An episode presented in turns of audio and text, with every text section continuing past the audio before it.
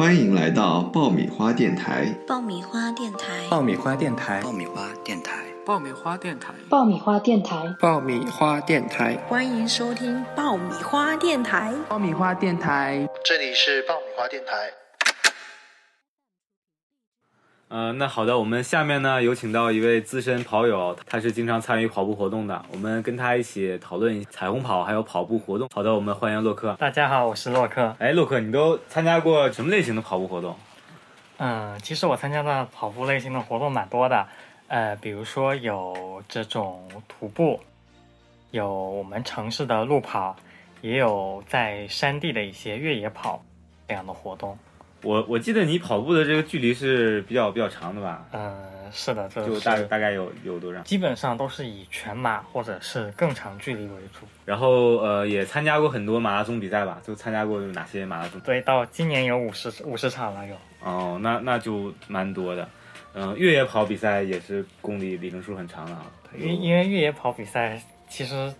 距离都挺长的，距离都一般是就多少？我参加的越野跑一般都在五十公里以哦上，50最长现在有一百二十公里。嗯、你参加这些比赛就是对服饰有没有什么要求啊？像城市路跑或者是徒步的话，一般没有太多的要求，一般舒适即可。呃，像越野跑的话，因为它要考虑到在山林里面这种人身安全的方面的考量，它会有一些强制装备，可能是要需需要结合当时的天气情况等一些因素来调整自己的服饰要求的。正常的城市路跑一般没有强制要求，大家自己舒服就好，开心就好。嗯，好的。呃，你有没有参加过就是类似于这种嗯、彩虹马拉松这样的？嗯，我没有参加过，但是我看到过有类似的活动。你当时是是参参加什么活动？看到他们这样？因为我一般都是全马，全马出发都是比较早早于其他组别的，对的，对的。所以我一般都是在比如说在比赛的集结区啊会看到，或者是在比赛终点的时候有有的时候会看到。嗯，你你还记得那个是哪一年的，或者是哪一边的那个马拉松吗？因为我参加杭马的比较多，所以我一般都是在杭马的，因为往年都是在黄龙，在黄龙体育中心的集结区会有看到，嗯、大家在做一些准备这样的，记得是是哪一年吗？记不清楚了，记不清。你你当时看到他们是是怎样的感觉？也没有什么特别的感觉。啊、呃，那你参加这么多跑步活动当中，有没有见到就是像他们一样把自己就身上打扮起来，然后或者是呃有一些特殊的装饰啊这样的这个人？越野跑也好，城市跑也好，这个马拉松也好可，能受比赛类型不同吧，就是在户外的这种越野跑，因为可能其实更多的这样穿着比较奇特服饰的人，其实都是有表达和展示的这种想法的。对对，所以其实，在户外的越野跑中呢，这种就情况就其实就是越野跑，没有人能看得见你。对，没有人能看得见你，所以不太有。但是在城市型的路跑当中，其实这样的情况是比较多的。比比较多的，就是对是比较就是你每年或者是每一次比赛就应该说，每一场比赛肯定都有这样的人。都有都有这样的，对甚至男人、女人、老人、小孩。这种大家都会其实是根据自己自己想表达的内容来自己调整，并没有说是一定都是男的、女的，或者是老人、小孩这样。他们就具体是身上是怎样就是装扮，或者是怎样打扮的？嗯，怎么说呢？嗯，其实就是这种着装应该是分为两种的，一种是娱乐型的这种着装，另外一种是我有想表达的这种想传达的意图的这种着装。娱乐型的呢，像我身边其实也有很多朋友经常会打扮的比较娱乐欢快一些，哦比如说有人扮什么美国队长，啊有人穿着汉服。啊！穿着汉服怎么跑？怎么跑步？汉服对他们就是有的人就会拿一把折扇，然后 时不时的把那个折扇打开，上面比如说有个字“帅”或者怎么样，哎，嗯对。然后也有人穿的像那种就是古代的人，他们会买那种类似于那种就是兽皮那样的衣衣服，打扮成打扮成原始人的那种模样，啊这也都有。还有那种就是比如说穿那种皮卡丘的那种服装，啊，就是他是穿的玩偶服一样的这个衣服，还是对对对对对，哦我在很多比赛中其实都有这样的人人嗯存在。那那就除了这种娱乐型的，你说的就是另外另外还有就是怎样的？那么娱乐型的以外的话，其实就是另外一种，就是我有表达意图的。嗯，你那都都么表达意看过，都图看过的话，其实也也是分两种。嗯第一种就是商业型的这种嗯表达，比如说我们经常很多马拉松赛，因为我撞到过很多次，就是有有人会打扮成孙悟空或者猪八戒的哦，我记得我记得我记得有一年那个杭马就是有一位这个参赛选手打扮成孙悟空，然后胸口把这个参赛的号码布换成了他自己的那个对他们赞助商，不是，就是他其实就是他自己的的品牌，自己的品牌对，就是一个、一某个体育某某某某体育对某某体育的这么一个品牌，嗯就大家都会去找他合影啊什么之类的，他自然也达到了他这种宣传的品牌曝光、品牌露对出这样这种。效果，嗯而且他们很多比赛打扮的都很一致，所以我对他是很有印象。很有印象是吧？对，好的。然后还有一种就是说非商业的型的，非商业性的这种表达。那么比如说像我们彩虹跑，其实就属于一种非商业性质的表达。嗯、包括我去之前有一次去香港马拉松，嗯，呃，看到路上有一个人穿着那种就是一个鲨鱼的那种形状的衣服，鲨鱼鲨鱼形状的衣服，对，鲨鱼形状的衣服，就是大家一开始想想，哎，他他为什么穿一个鲨鱼形状的衣服呢？后来我们就是跑过他边上的时候，就其实他看到的是他反对的是，就是捕杀鲨鱼还有食用鱼翅的这种行为。哦，对，那么其实就是说我们在非商业化的这种表达当中，其实大家仔细揣摩一下，也能大致理解，就是你想表达的意图。就就比如说你看到的那个鲨鱼啊，嗯，就。但是一看到一个鲨鱼，就会觉得它是反对这个就是鱼翅嘛？会不会是什么篮球队啊之类的？因为我们看到它就是它的这个，实际上它的服饰上是有文字的。有文字的啊。嗯对就是你隐隐约约的就说能看到有文字，但是你走近看，你才能看清楚是什么。啊，就走近才能知道具体的这个意图。对，所以就是有的时候你，往往你说看不清楚，我会有自这样的好奇的欲望想啊去看一下，走近，嗯，对，究竟是怎么回事？好的，嗯，除了鲨鱼这个，还有还有没有就就是做这种啊非商业性质的自我表达的这样的情况？嗯，像我们之前有看到过打扮的那种，就是头戴花环，还有那种打扮成就是花仙子的那种这种装扮，它其实是一个呃，就是减少碳排碳排放的一种宣传。呃，花仙子减少那个碳排放是吗？对，它其实是想通过类似于，比如说我们像我们平常日常接触到的蚂蚁森林这样，它通过这样的一种增加植被啊这种形式来表达它的这哦种，就是它是花仙子，它可以绿化整个这个地球，对给沙漠播种希望。其实这两种都是是一种比较算是比较平和，比较平和，有对对呃很激进的有吗？很激进就嗯，很激进的话，其实，在赛场上表达的不是很多，因为比较激进的话，相对来说可能表达的更加直接一些。还有你们可能跑的就是比较快，后面这些就是跑的比较慢的，有可能有这样更多的情哎，况。其实，嗯，不同的比赛啊，它对于这样的行为，其实，嗯，组织上它有不同的安排。比如说我们的，呃，我参加的厦门马拉松，这两年它就专门调整了一下，因为我们在跑步的时候啊，其实发有的人，比如说会举跑团或者他们什么样的旗帜，嗯，这个旗帜在风中挥舞摆动，其实对后面选手的视野会造成一定的影响，或者说会刮到我啊，或者是有的时候那个旗子的那个棍子可能会影响人身安全。那么像下马这两年就有一个比较好的尝试，就是说我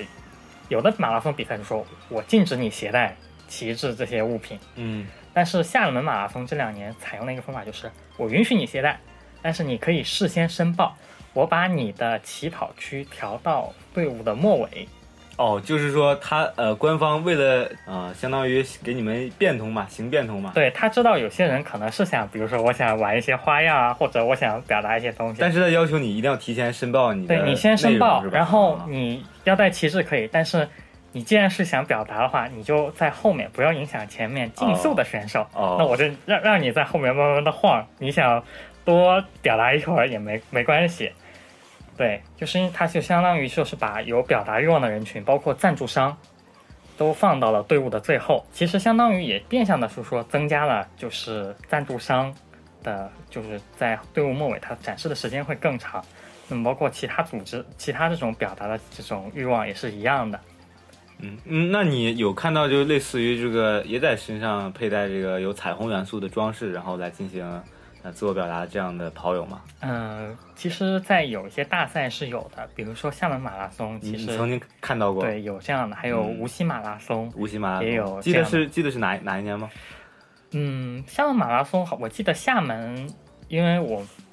本地有厦门认识的朋友，嗯其实所以他每年也会告诉我有这样的信息，所以我每年去厦门的时候也会额外的关注一下，因为厦门也是每年都有类似的活动。哦，他们是一个人跑，还是说是一群人一起、嗯一起跑？可能是我观察他们组织上，或者是我观察上的问题啊，就是我看到有，但是人也不是特别多，这样也。不是特别，就好像没有形成一个特别统一的感觉，是吗？嗯，感觉是有组织的，只是可能是因为零散要么要么是他们分散开了，要么就是哦我观察的刚好观察的角度不对，这样。哦，好的好的。嗯、你你对他们就是有什么感觉？就这种不出于商业目的，然后只是这个嗯要通过公开的赛事进行表达的这样的选手，你你对他们有什么样的评价吗？嗯，我觉得话，在大的比赛的秩序不影响的情况下，做比较自由的这种表达，其实我是觉得对于参赛选手来说没有什么太大的影响。然后，如果说是比较温和的这种表达，我我觉得也是应当可以理解和支持的。嗯，就怎么算是比较温和的一个表达？嗯，其实我是觉得，就是你的表达的形式，有的时候可能不宜过于直接。就是说不要喊口号吗？还是说不要举标语牌？还是呃说不要把你呃想就是叙述的内容特别其实还的展示出来？其实这个，嗯、怎么样说？嗯，这个比较平衡的。一个是你的表达方式，有的时候可能需要更加的让符合当前就是周围观众的认知。哦，你就是你是这样，对你不能突破大嗯家的认知。如果说突嗯超出了大家就是容忍或者接受的这种范围，或者是超出了大家的理解能力，可能就是比较嗯比较这样，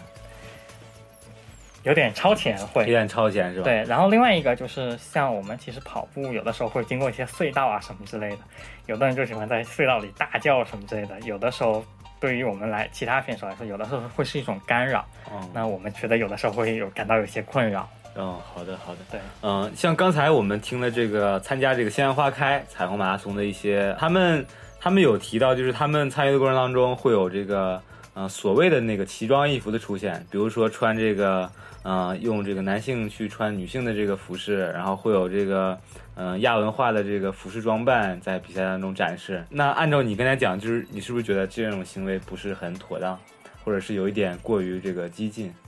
其实我觉得这个是根据大家的理解的程度不一样。其实我是觉得这样的行为，其实，嗯，我觉得不会对其他人造成太大的影响。嗯，为什么呢？对，因为主要就是说，呃，叫什么说，就是这种表达其实还是比较含蓄的。还是还这就是已经算是含蓄的，我觉得但是不含蓄的是怎样？我觉得其实是比较含蓄的。就不含蓄是怎样的？就嗯，如果是比较不含蓄的呢，比如说，嗯嗯嗯，比如说你举这种特别大的字啊，特别特别大的字对、啊，，对，然后还还有怎样？还有就是一丝嗯不挂这样，呃，那如果说一丝不挂，肯定是 肯定就是干扰，其实那这个是属于比较大的干干扰社会秩序的行为了，啊对不对？对，就是我觉得在像这这样的一些服饰，其实，嗯、观众周围的赛赛道边的观众啊，他其实如果有想要去了解的话，他自己会去了解。另外的话，大家如果在嗯打扮的过程中，嗯，稍微设置一些线索或者提示，或者一些比较适合的口号，其实我觉得是对于我们的这种文化传播其实是有促进作用的。哦，就呃刚才我们听你说到这个，你觉得对于观众大众来说，不要做出一种过于这个刺激或者说出格的这个服饰装扮，对吧？嗯嗯，我是觉得，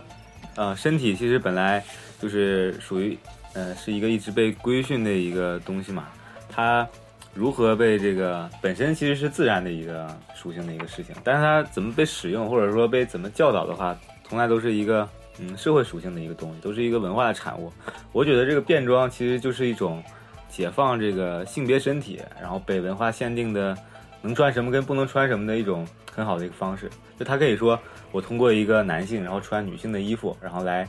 嗯反思也好，或者是批判也好，这个女装或者男装所代表的特定性别气质。嗯，这种感觉就很像是说，嗯，我们去通过练瑜伽也好啊，练舞蹈也也好啊，去解放自己的身体，然后然后去打破那些限制。我觉得是这样的一个过程。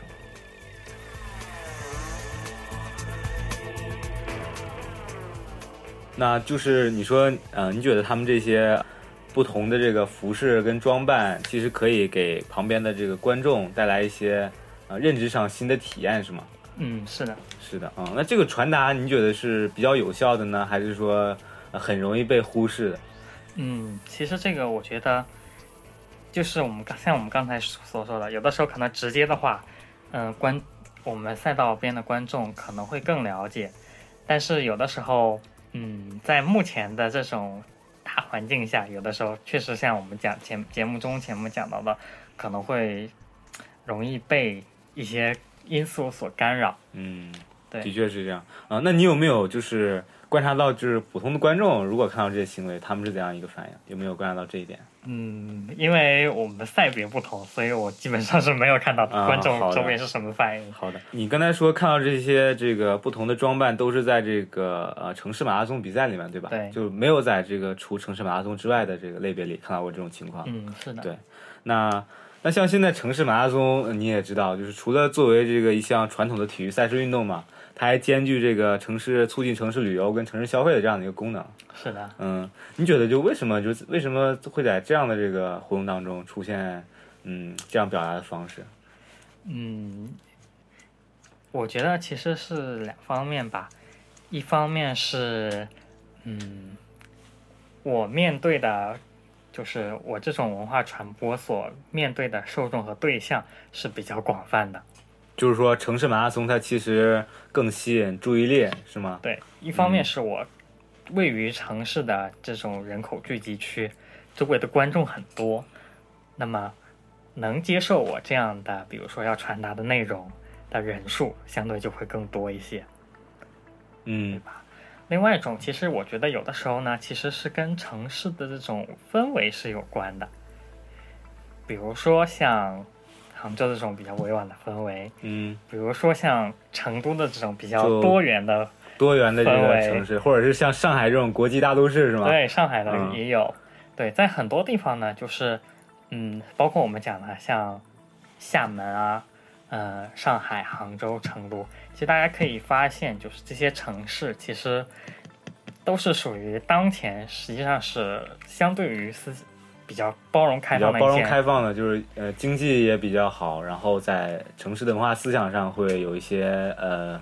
就是偏向这个自由的这个氛围，是吗？对，像我们刚才讲到的这些城市，其实它在一个是我们讲到的人口基数上是比较大的，嗯另外一个就是在比较经济比较发达的这些城市，那么思想上的这种多元化，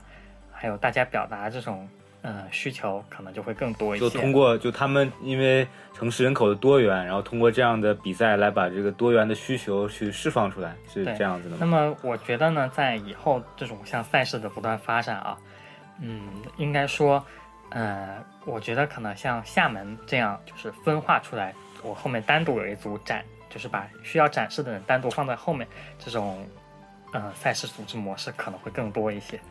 一刀切的时候，我不准带旗帜什么之类的，嗯，我觉得以后应该是会变少的。嗯，但这里面厦门其实刚才我们谈到，它还是要求你对于你展示的内容，嗯、要预先审核的。对于这种呃它不是不是不是说要预先审核，只是说你是否需要携带旗帜或者做一些展示，你是否携带这些工具。哦，他就只是笼统的问你是不是属于这一类是吗？他，不会去，他不会去。审核你具体是什么内容。哦，这是厦门马马拉松从哪一年开始这样？嗯，我记得是一八年还是一九年？一八年、对一九年，哦，相信好像那两年正是杭州这个马拉松遭到这个，对，是刚好是这个时间。哦，那还就是一个蛮有意思的现象。对，比我们就觉得厦门这两年其实办赛就是它的组织其实是综合考虑各方面的需求，其实是一种挺先进的一就种从你们这个资深跑友的对这个参赛体验上来讲，也有一定进步，是吧？对，就是我想跑的跑，想跑的人我就加油了往前跑；我想展示的人，我就可以慢慢在后面展示。其实双方的需求都有顾忌，然后整个赛事也显得更加有序。这样，嗯，这其实可以成为一种嗯、呃更加好的一个趋势。对我觉得前提前提还应该是这个赛事组织者跟管理者的一个对于怎么说，对于这个权利的这个放任也好，或者说对于对于这个表达放行也好，应该还是有这样一种来自于其他层次的因素，对吧？嗯、我还是同时想到另外一点啊，就刚才我们听了很多这个参与呃校园花开彩虹马拉松跑步的小伙伴他们说，他们说这种参与这种跑步活动，对于他们自己这个呃增加这个自我认知。啊，或者说是建立自我认知是有一个积极的作用，你怎么看待这样的这个想法？你觉得就是可以通过这样嗯集体的活动，或者说公共的展示来完成自己对于自己这个性别身份也好，或者是性取向也好的这个建构吗？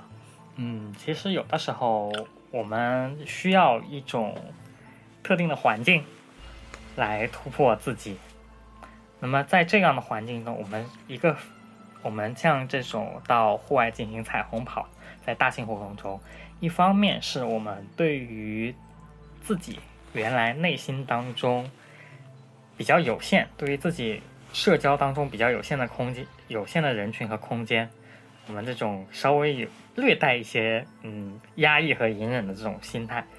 转向为一个面向于社会公众的这么一种展示，所以还是说需要一个公共的场合去表达自己，是吗？尤其是对于一个从啊阴影状态当中，然后想走到阳光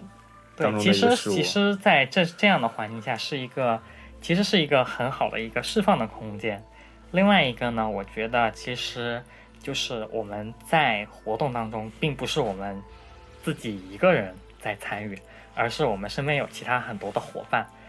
在不管是在物质上还是精神上，都能够给予更多的一些支持。呃，怎么说呢？就是感觉身后我们身后是有力量的。嗯，好的，我明白了。嗯，我同时还想到，我觉得体育活动它其实展现给整个社会大众是一种很积极、健康、阳光的形象，对吧？然后，如果你这个呃同志平权运动或者说彩虹跑这样的活动跟这个啊，长跑这种体育活动一起出现的时候，这两种形象的标签会有一定的这个重合，所以是会不会对这个？其实跟跟其他活动一样，就是并没有因为我们身份的不一样，就我们就不能参与，我们也能够很正常的、很自然的参与到这些活动当中，可能甚至我们表现的更加优秀，也都是有可能的，对不对？就比如说我们在世界上一些，比如说著名的一些体育明星，他们也是有参与到我们。各种各样的体育活动，并且也取得了不俗的成绩，对吧？哎，洛克，刚才我们听了他们这个讲述啊，他们有讲到，就是从一七年那一次活动高潮之后，然后一八一九到二零今年，呃，很可以说比较惨淡的这个嗯活动现状啊，可以能看出来一些嗯很负面的一些趋势。嗯，你觉得如果这个活动就是继续想办下去的话，或者说？在这样的这个环境下，能够继续去向社会曝光，去输出一些来自不同社群的这个声音的话，你觉得应该怎么办比较好？嗯，其实我是觉得这样的，呃，在每次的活动组织当中呢，我觉得其实可以分为几个小组，这样，包括我们刚才讲到，大家为了呃活动正常开展，也确实分了一些组啊。但是，我觉得有一些那个，比如说筹划组，有一些联络组，还有一些就是现场带队的小组长。对，我是觉得呢，从现场、现场参与现场的赛道当中的活动来讲啊，其实我们可以分几个组，我们去尝试一下。因为我们现在活动经常会受到一些阻碍，对不对？对。那其实我觉得，在现场执行造成这些阻碍的人，其实有的时候未必也是他们的想法。所以我觉得有的是，在未来呢，我觉得可以尝试一下。就是我们的表达可以分为稍微直接一点的和稍微隐晦一点的，然后我们在活动现场分开进行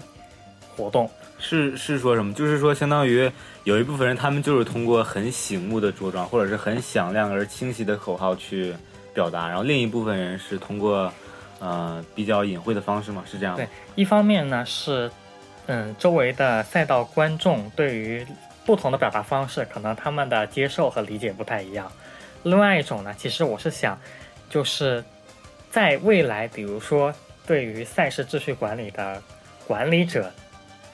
更迭的情况下，我们的直接和隐晦的表达方式，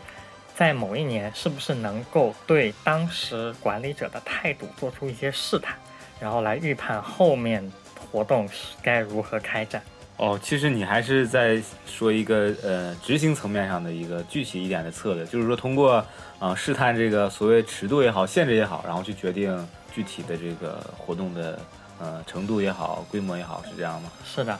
那那对于就是你刚才说到，对于这个路人也好，对于这个管理者的这个解释也好，这个需要有有还要分出两种做法吗？就是我我我的建议其实就是采用至少两种，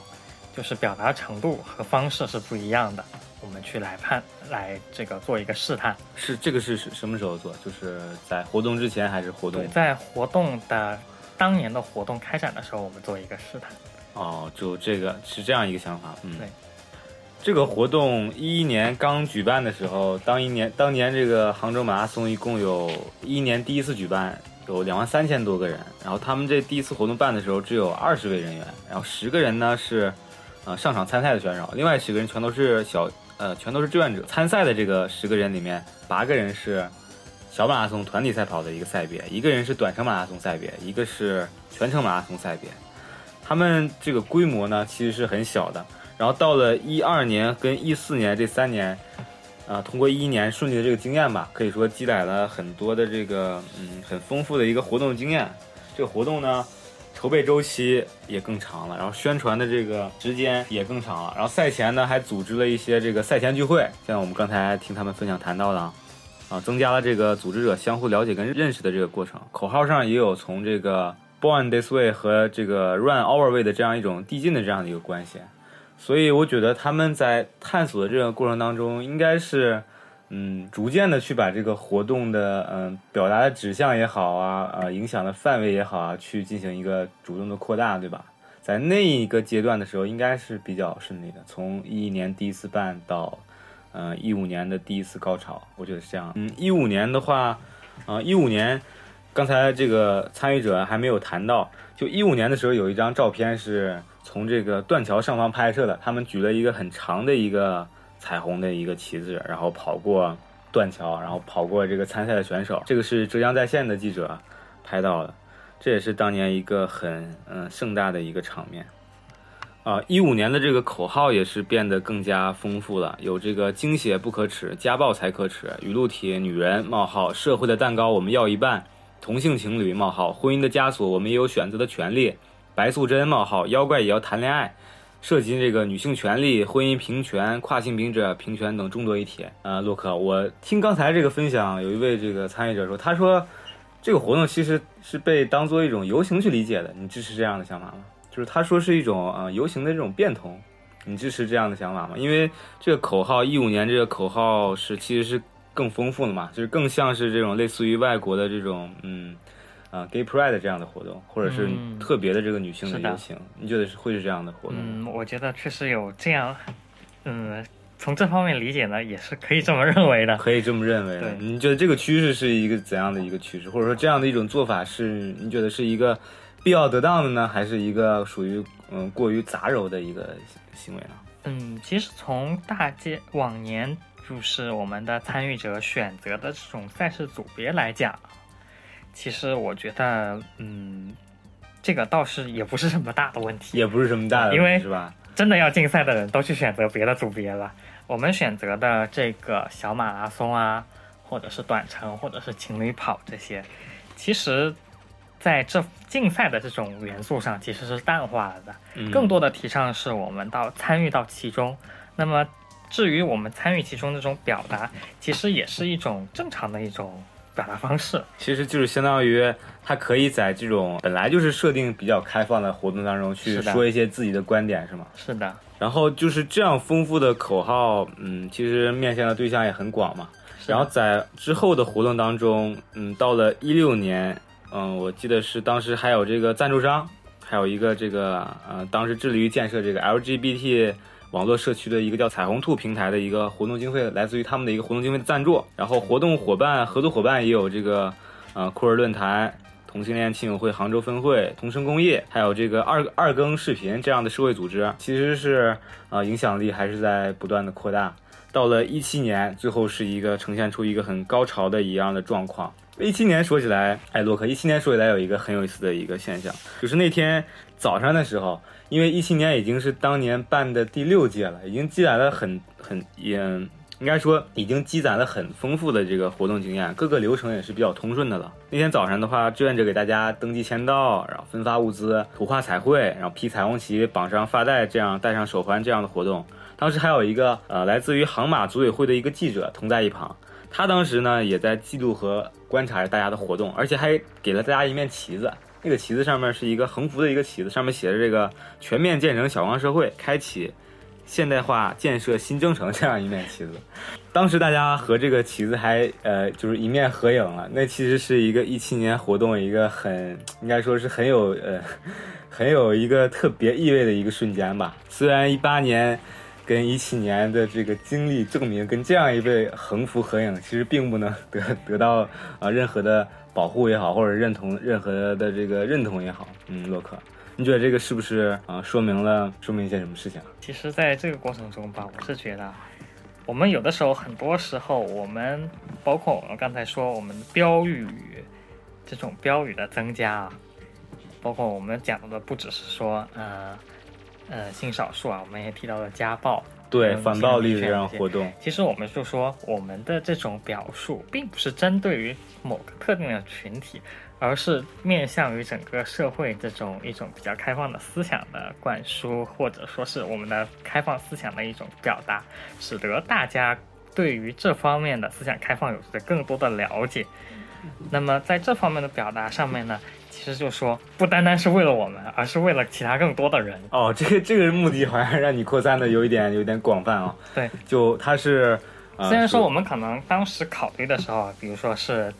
代表不同立场的人各自提出的一些标语，但实际上最后的话，大家可能会通过这方面整整整体的上我们这些标语的一种考量去。考量我们以后未来，比如说我们以前思想上应该如何的转变。嗯，总之这个活动啊是越来越啊越来越那个难办了。到一八年的时候，大家就变成了这种分散，然后又组合组合成这个衣服的这样彩虹彩虹颜色的这样的形式，而且还在为这个活动的这个合规性也好、合法性也好去做各样的各种各样的变通。是跟这个浙大医院一个这个浙医关爱浙医关爱组织当年。也出现了一个跟一七年呃说到的那个和横幅合影这个类似相关的一个事情。那一年是啊举着一个呃浙一关爱青年文明号的一个旗帜，然后给观众看来可能就像是一个啊由这个浙浙一关爱作为呃核心的一个公益跑的这样的一个活动。其实它就是为了嗯规避风险、分散风险去进行一个嗯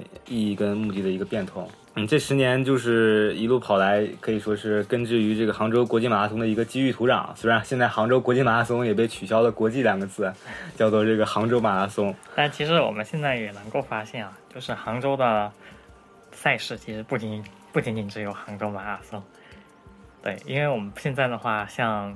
嗯下沙这边有一个杭州女子半程马拉松，嗯，梦想小镇又有一个梦想小镇半程马拉松，甚至临安啊。啊，建德这些地方也有自己的马拉松赛事了。其实说我们有的时候呢，是不是可以考虑到一些其他的周边的这样的区域性的赛事，去参与一下或者拓展一下我们活动的范围呢？嗯，其实也是一个嗯可以尝试一下的思路。嗯，这么多年的活动，嗯，可以看出来。也是受限于这个赛事管理跟社会治理体系思路的转变啊，而且同样值得注意的是，在参加这些活动的性少数群体举起彩虹旗走在阳光下的过程当中，他们的自我认同跟社群认同也在同步的提高着。在活动时长有限和社会传播曝光有限的社会能见度向度之外，更多的个体在更广的范围内出柜，犹如黑暗中摇动的、彼此呼应的另外一支支火把。当他们汇聚时，我想那样的未来着实可期。好的，也感谢洛克来参加今天的对谈。感谢大家收听本期的爆米花电台。本期谈及的相关信息和图片，可以在豆瓣、微博、微信搜索“鲜花开”和“杭州彩虹马拉松”关键字查看。关注“杭州鲜花开”公众号，获取更多的社群新鲜事与活动资讯。身份认同、情感咨询、出轨指导，欢迎致电小花花热线。任何批评建议、活动话题，敬请互动留言。我是老邪，我们下期再见。